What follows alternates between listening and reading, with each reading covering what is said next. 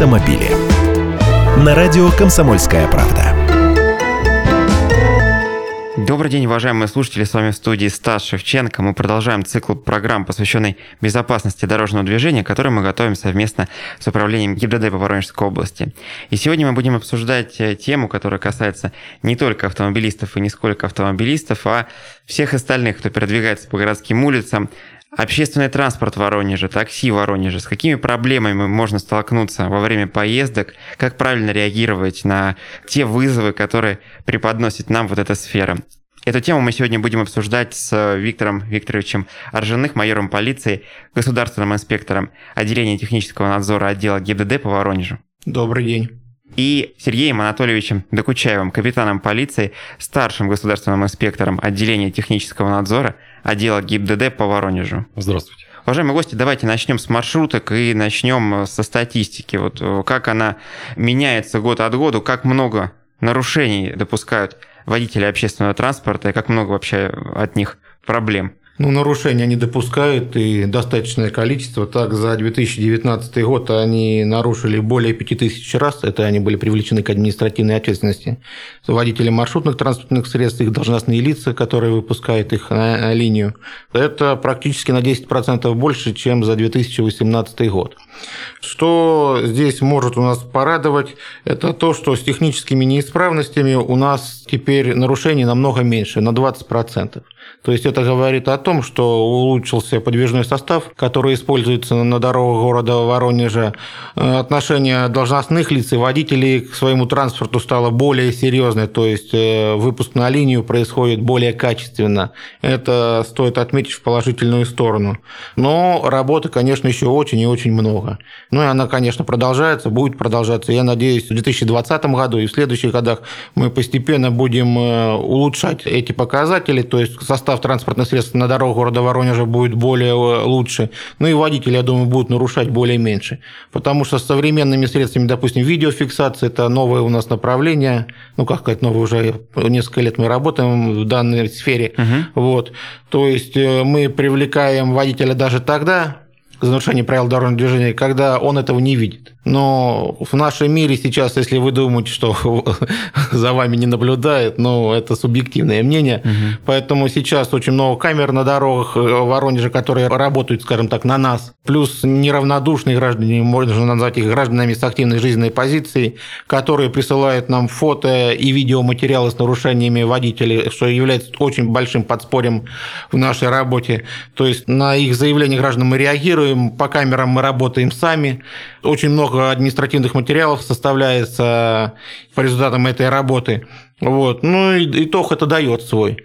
Вот. Однако, конечно, нарушителей у нас все равно хватает. И есть отдельные предприятия, в которых нарушителей больше всего. Вообще у нас 13 предприятий. Угу которые занимаются перевозками на территории города Воронежа. Плюс еще одно предприятие находится в Новой Усмане, это Новоусманская транспортная компания, но она тоже занимается перевозками в городе Воронеже. Из этих 13 компаний в худшую сторону, так сказать, лидер по нарушениям – это Автолайн, за 2019 год 715 нарушений. О АТП-1, автотранспортное предприятие угу. номер один, это 585 нарушений. Воронежская городская транспортная компания у нас сделала 523 нарушения. ООО «Отдых плюс» 475 нарушений, и Воронежская транспортная компания совершила 385 нарушений в 2019 году. Вот. Но остальные компании совершили уже, так сказать, намного меньше нарушений, поэтому смысла озвучивать их и статистику, наверное, нет. А что общего между вот этими компаниями, которые вы перечислили в лидерах по нарушениям? То есть почему? Во-первых, одна, конечно, из причин – это то, что у них очень много подвижного состава, больше всех.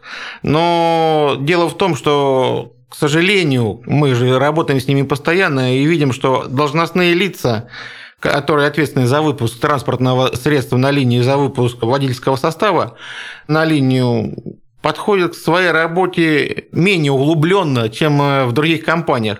Это связано, может быть, от того, что просто у них больше объем работы, может быть, надо больше ввести механиков, которые отвечают за линию инженеров по безопасности, либо, может, еще какие-то другие причины. Но приезжая в эти предприятия, общаясь с водительским составом, то есть мы видим уровень работы должностных лиц в каждой организации. И вот в этих организациях, к сожалению, работа ведется, но не на том уровне, на котором бы нам хотелось. Сергей Анатольевич, к вам обращаюсь. Вот прозвучала цифра 5000 нарушений. Мы здесь считаем э, и э, те нарушения, которые отделение технадзора находит во время своих проверок э, автотранспортных предприятий, или в том числе и те нарушения, которые происходят на дорогах непосредственно водителями. Да, эта цифра отражает и нарушения, которые выявляются непосредственно сотрудниками технического надзора, а также инспекторами при надзоре за дорожным движением. Вот если про вашу э, сторону говорить, то какие нарушения все-таки самые частые? Вот прямо топ-5 э, нарушений, которые вы находите во время проверок? Во время проведения проверок ну, обращается внимание на техническое состояние транспортных средств, это прежде всего, которые выпускаются на линию, как организован предрейсовый технический контроль, медицинский контроль водителей. Что касается технического состояния, то каждый из нас, наверное, обращал внимание, что бывает в темное время суток э, движется автобус, у которого, допустим, не горят габаритные огни. То есть внешние световые приборы – это, наверное, наиболее частое выявляющееся правонарушение, что касается водителей. Да? Также должностные лица, ответственные за техническое состояние, продолжают выпускать такие транспортные средства на линии. Все это выявляется, значит, ответственные лица привлекаются к административной ответственности. Если присутствует вина юридического лица, также проводится проверка в отношении компании и также привлекается к административной ответственности. А если поговорить про нарушения, которые в большей степени сказываются на пассажирах. Понятно, что то, о чем вы сказали, это тоже в конечном итоге сказывается на безопасности и пассажиров, и окружающих. Но если какие-то нарушения в салоне взять, то что там не так бывает? Там бывает переоборудование транспортного средства, то есть сами понимаете, что любое юридическое лицо хочет заработать как можно больше денег. Ну, это истина. Логично, да. Вот. Одно дело, можно заработать их, э, не нарушая закон. Другое дело, люди забывают об этом, либо скорее не забывают, а специально это делают. Самый простой пример. Просто можно снять одну пару сидений. Кажется, нарушение небольшое, то есть, получается, он снимает э, водитель либо механик э, одну пару сидений, получается лишних 2-3 стоячих места. Mm-hmm. Вот, в день он э, зарабатывает на этом определенную сумму. Она не особо большая, но и не маленькая, как может показаться на первый взгляд. В течение месяца это довольно-таки внушительная сумма получается. Все было бы хорошо, если бы не одно но. Если происходит какое-то ДТП, серьезное ДТП, то отсутствие пассажирского сидения одного увеличивает э, тяжесть последствий пассажиров, которые находятся в салоне транспортного средства, ну, если не в разы, то очень серьезно. То есть люди, которые стоят на том месте, где раньше было пассажирское сиденье, в результате того, что им не за что держаться, просто их много в одном месте скапливается, то при ДТП они получают травмы намного больше, чем те люди, которые сидят на местах, то есть, и либо стоят там, где это предусмотрено заводом-изготовителем, то есть есть поручни и все остальное. Поэтому вот эти нарушения до сих пор еще продолжают место быть у нас, хотя, честно вам скажу, их стало намного меньше. С этим мы боремся, активно боремся и успешно, наверное, боремся, потому что полностью, наверное, искоренить не получится, но это реальности жизни. Но свести к минимуму мы их практически сводим.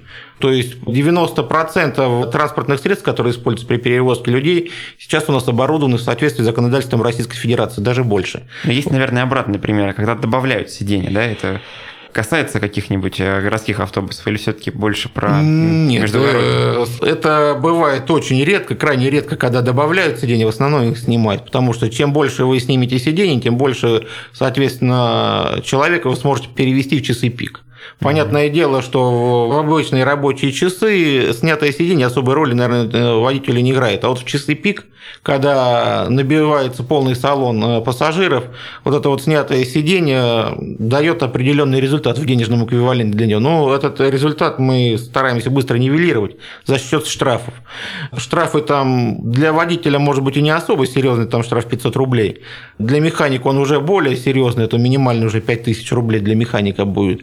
В Плюс э, к тому же мы можем просто прекратить регистрацию транспортного средства данного. То есть ему потом придется после устранения причин то есть поставить придется обратно угу. пассажирское сиденье, опять ехать в ГИБДД и делать те же действия, как при покупке нового автобуса. То есть опять проходить площадку осмотра, получать государственные регистрационные знаки, новые свидетельства регистрации. То есть это время проводим в этом отношении профилактическую работу, и в основном уже, в основном это уже чувствуется, директора предприятий крупных на такие вещи не идут, заставляют контролировать э, механиков, чтобы водители не снимали, потому что, ну, честно сказать, есть водители, которые прикрутят сиденье, потом э, могут снять, и потом его поставить обратно, потому что это дело не особо трудное. Угу. Но я думаю, таких случаев в настоящий момент у нас очень мало, и я думаю, мы их сведем вообще к нулю. Обсуждаем безопасность пассажирских перевозок э, вместе с Виктором Аржиных и Сергеем Докучаевым, представителем отделения технического надзора отдела ГИБДД по Воронежу. Продолжим через пару минут. Автомобили.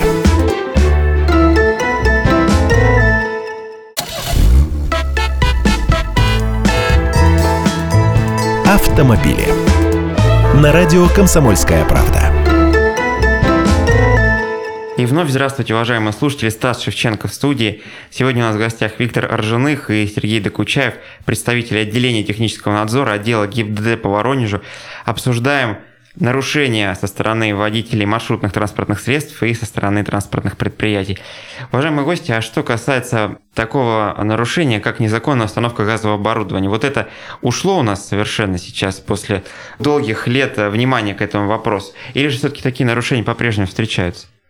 Данный вид нарушений в настоящее время встречается крайне редко, потому что основная масса значит, владельцев, если мы говорим про пассажирский транспорт, уже внесли необходимые изменения в свидетельство о регистрации, значит, оформили все надлежащим образом. Ранее такие нарушения встречались чаще, такие нарушения нами бы выявлялись, да, и значит, транспортные средства собственнику выдавалось предписание о необходимости устранения в течение 10 дней он должен был устранить, предоставить транспортное средство на осмотр. То есть, либо демонтировать, либо, если он хочет узаконить, он а, обращается к ГИБДД, значит, и проходит соответствующую процедуру, узаканивает и управляет транспортным средством, которому установлено газовое оборудование. Для водителей автобусов эта процедура как-то сложнее, чем а, для гражданских, скажем так? Нет, абсолютно. Не отличается? Да. Водителей автобусов она вообще не касается, этим занимают должностные лица, организации. Угу. И в тему разговора административные материалы по данной статье мы выписываем в основном тем водителям автобусов, которые приезжают из других регионов Воронежской области. Поэтому у нас практически, если будет, то там один-два автобуса, вот кого мы привлекаем. В других регионах, кстати, тоже ведется работа, это заметно, но в основном мы пишем э, и привлекаем по данным случаям это водительский состав автобусов из других регионов. Как пассажир наблюдаю, что за последние несколько лет практически исчез разнообразный декор, если так можно сказать, из салонов автобусов. То есть э, там можно представить, что водители занимались таким своеобразным тюнингом, вешали разные нефункциональные какие-то предметы там по всему салону, может быть, какие-то поручни свои придумывали, какой-то свет дополнительный в салоне делали.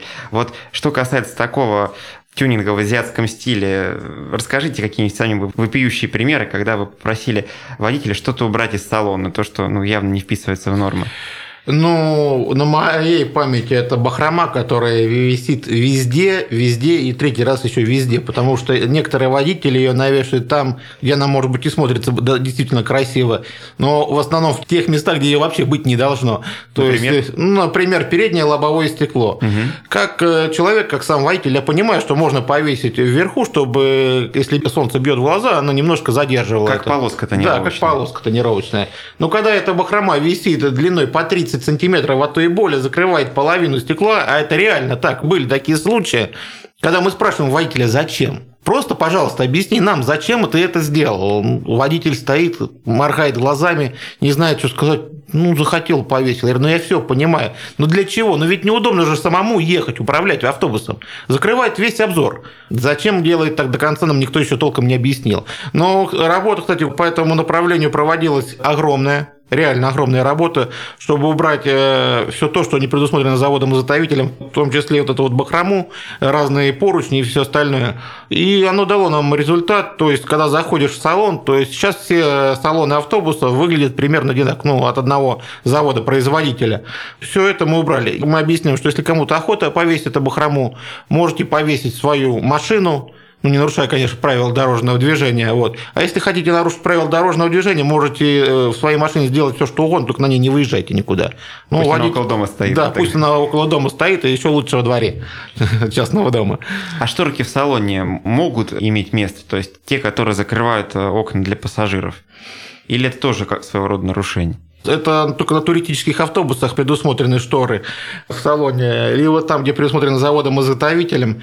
Вообще шторки по правилам дорожного движения, которые приняты в Российской Федерации, в основном они не должны использоваться нигде. Угу. Приведите, пожалуйста, два-три самых вопиющих примера нарушений со стороны водителей маршруток. Что действительно удивило и просто сбило с ног? Ну, вы знаете, вот сейчас, э, с одной стороны, хорошо, допустим, мы сейчас очень мало выявляем водителей в состоянии алкогольного опьянения, да практически их нету, либо наркотического опьянения. Очень мало. Раньше это было намного больше, это радует. Но сейчас, к сожалению, почему-то у водителей маршрутных такси появилась, скажем так, мода, я не знаю, каким правильным словом назвать, тенденция, это проезд, да? тенденция проезд на запрещающий сигнал светофора. И выезд на полосу встречного движения обычно при этом происходит. Вот за тот год мне в памяти сразу, как вы задали вопрос, всплыли два случая. Первый произошел на Богдана Хмельницкого, это 122 автобус на 122 маршруте, ну, спешил, он надо было успеть обогнать конкурента, поэтому пришлось выехать на полосу встречного движения, проехать на запрещающий сигнал светофора и первым приехать на остановочную mm-hmm. площадку. Водитель честно объяснил, ну, мы честно его поняли, честно наказали. Вот. Второй случай, то же самое, то же самое примерное. Это произошло на улице Краснознаменной. Автобус маршрута 5А, автобус большой вместимости, гонки с конкурентом. Итог э, этих гонок – то же самое привлечение к административной ответственности за выезд на полосу встречного движения, за проезд на запрещающий сигнал светофора. Тут э, момент оказался немного более интересным. По нашим данным, по нашим данным, не могу утверждать, что это 100%, видеоматериал на него пришел конкурент, с которым он занимался этими гонками. Обиделся, что Обиделся, что, что он не выиграл, снял показания с видеорегистратора. Ну, это предполагаем мы по видеозаписи. Не могу утверждать, что это точно так. Потому что ну, запись хорошая, запись постоянно следует за ним. Была прислана видеозапись, по которой мы привлекли его к административной ответственности за выезд на пол встречного движения и за запрещающий сигнал светофора. 5 тысяч и 5 тысяч? 5 тысяч и тысяча рублей, потому что на запрещающий сигнал светофора он проехал первый раз. Это когда повторно проезжаешь на запрещающий сигнал светофора, фора, тогда 5000 рублей штрафа, либо даже, возможно, лишение. В прошлом году одним из э, самых распространенных видов ДТП с участием маршрутных транспортных средств было падение пассажиров в салоне.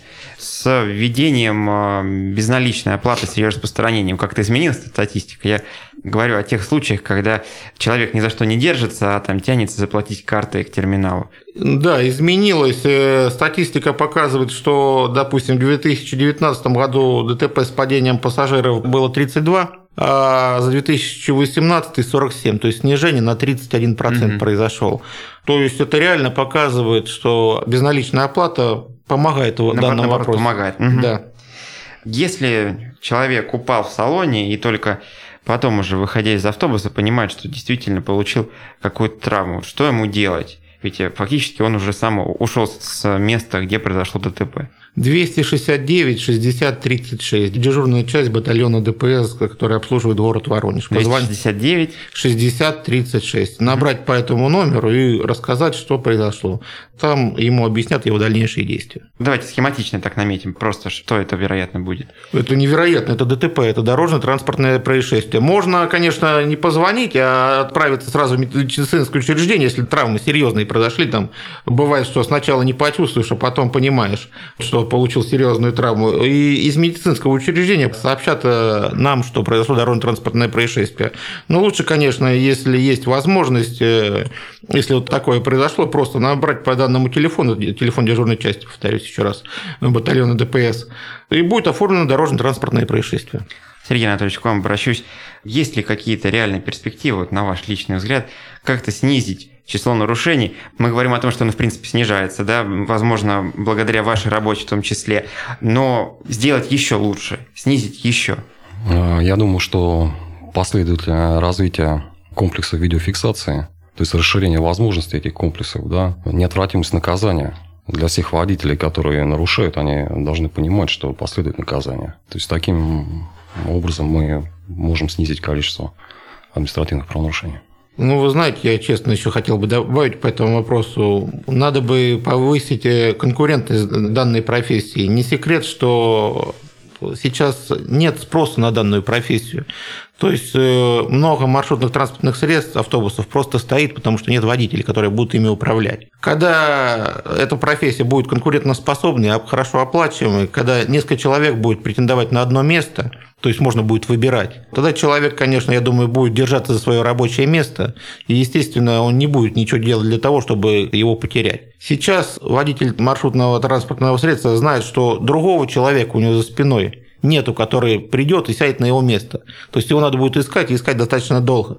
Поэтому это расслабляет немного водительский состав, Поэтому некоторые из-за этого позволяют себе нарушать правила дорожного движения, потому что понимают, что работодатель его будет выгонять, ну, скажем так, в крайнем случае. В общем, обращаемся в таком случае к перевозчикам, да, давайте да. создавать такие условия водителям пытаться, чтобы им было действительно важно и интересно здесь работать. У нас сегодня в гостях Виктор Ржаных и Сергей Докучаев, представители отделения технического надзора отдела ГИБДД по Воронежу. Разговор о безопасности общественного транспорта и такси продолжим через пару минут.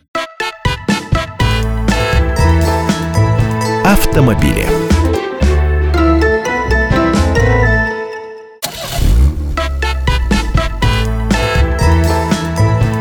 Автомобили. На радио «Комсомольская правда». Снова здравствуйте, уважаемые слушатели. Стас Шевченко в студии. У нас сегодня в гостях Виктор Ржаных и Сергей Докучаев, представители отделения технического надзора отдела ГИБДД по Воронежу. Обсуждаем безопасность пассажирских перевозок, говорим и об автобусах, и о такси. Вот как раз на этой теме сейчас сосредоточимся. Уважаемые гости, расскажите, вот закон о такси, что он изменил и как много нарушений в этой сфере в Воронеже совершается? Ну, я назову два основных документа, которые регламентируют деятельность такси. Первый – это устав автомобильного транспорта, федеральный закон 259 от 8 ноября 2007 года и федеральный закон от 21 апреля 2011 года номер 69. На нем я поподробнее остановлюсь, так как он содержит э, требования как к транспортным средствам, так и водителям. Значит, статья 9 этого закона предусматривает, э, значит, что деятельность по перевозке пассажиров и багажа легковым такси на территории Российской Федерации осуществляется на основании разрешения. Разрешение на осуществление деятельности да, по перевозке пассажиров либо багажа. Выдается это разрешение на срок не менее пяти лет. Выдается на каждое транспортное средство. Не на водителя, что важно. Не на водителя. У каждого транспортного средства должно быть такое разрешение, и при проверке сотрудниками ГИБДД, в том числе, Водитель обязан, это закреплено в ПДД, предоставить такое разрешение. Также э, в этом документе в федеральном законе значит, прописано, что органам исполнительной власти создается реестр выданных разрешений. И у нас такой реестр есть. И там размещена информация о всех разрешениях, которые выданы на транспортные средства. Да. Также остановлюсь на некоторых аспектах. Какие же требования предъявляются к легковому такси. Здесь прямо указано, что легковое такси должно проходить государственный технический осмотр каждые 6 месяцев. А легковое такси должно иметь на кузове, то есть боковые поверхности кузова, цветографическую схему, представляющую собой композицию из квадратов контрастного цвета, расположенных в шахматном порядке. Легковое такси должно соответствовать единой цветовой гамме кузова в случае установления такого требования законом субъектов РФ, но в Воронежской области такого требования угу. не установлено. А я знаю, что в Москве принят э, основной цвет это желтый, Московской области а белый. В Воронеже пока такого требования нет. Поэтому может быть любого цвета. Да? Угу.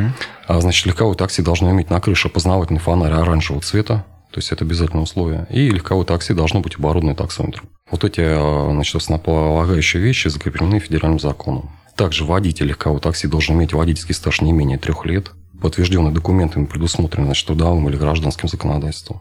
Либо общий водительский стаж не менее пяти лет. Уточню, разрешение на деятельность, его получают тоже в ЕБД, да? Его выдают э, значит, исполнительный орган э, власти, субъект Российской Федерации. У нас э, это Департамент промышленности и транспорта. Хочу уточнить тот момент, в какой миг проверяют, что водитель вообще не лишен прав, что у него нет за плечами каких-то серьезных там нарушений.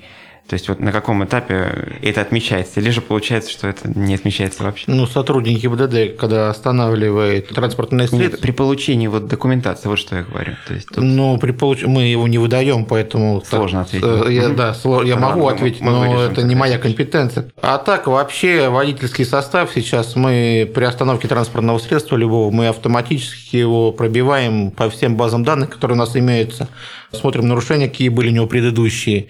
Лишен, не лишен водитель водительского удостоверения, вернее, права управления.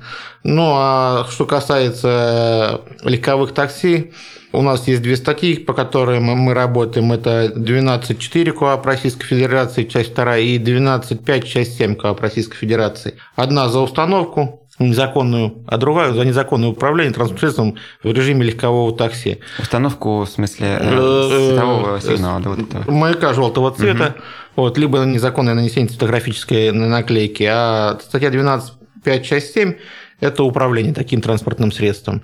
По обоим статьям санкция примерно одинаковая – это 5000 рублей.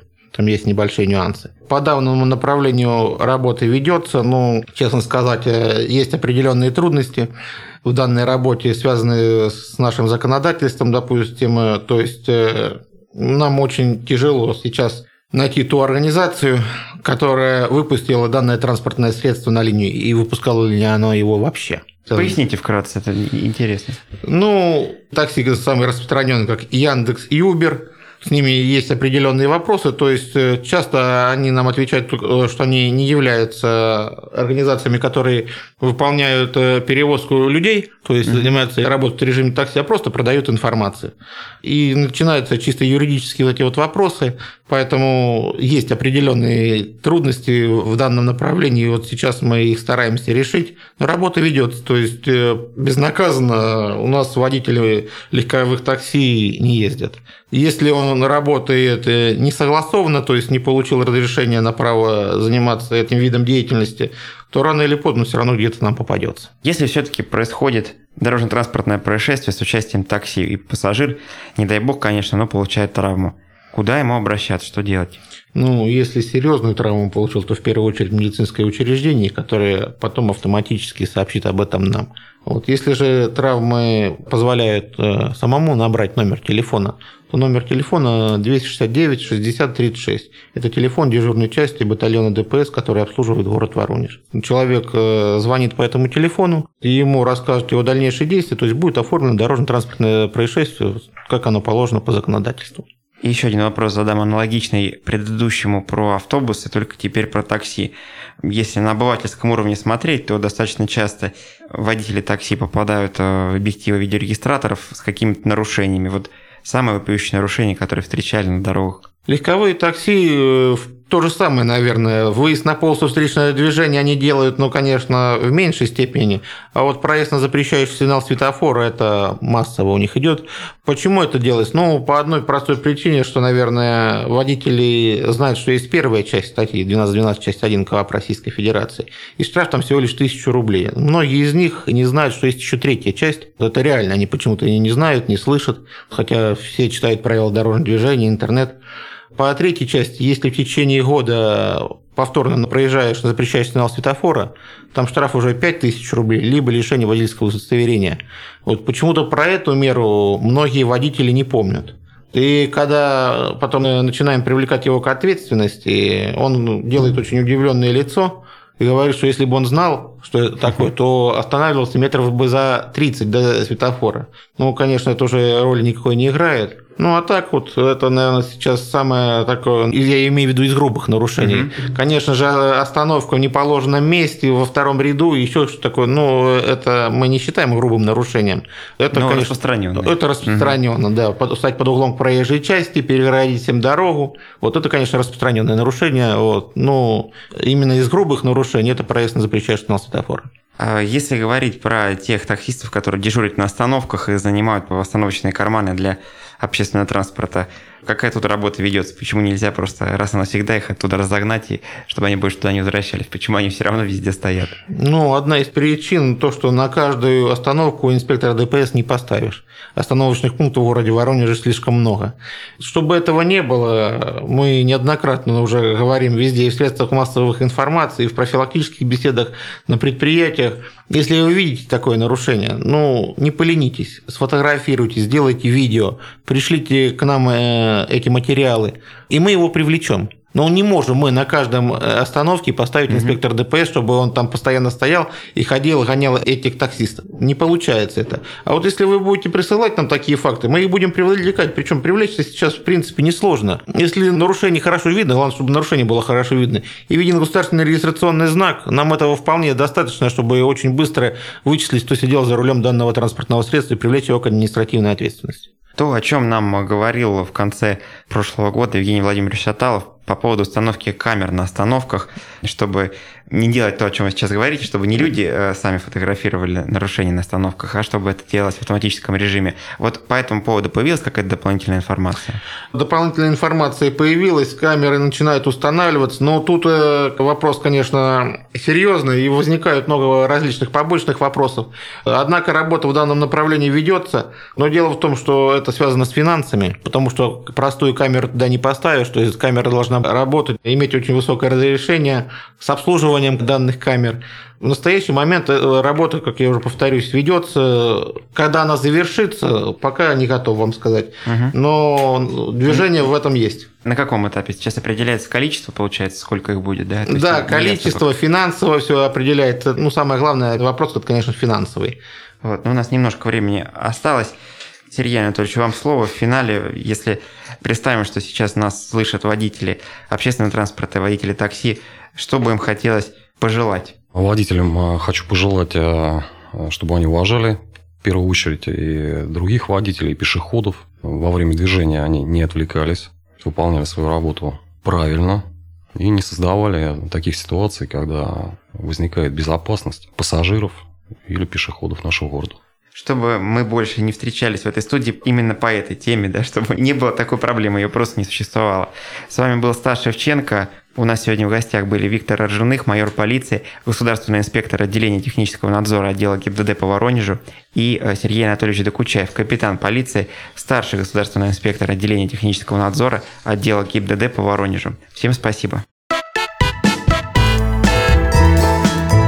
Автомобили.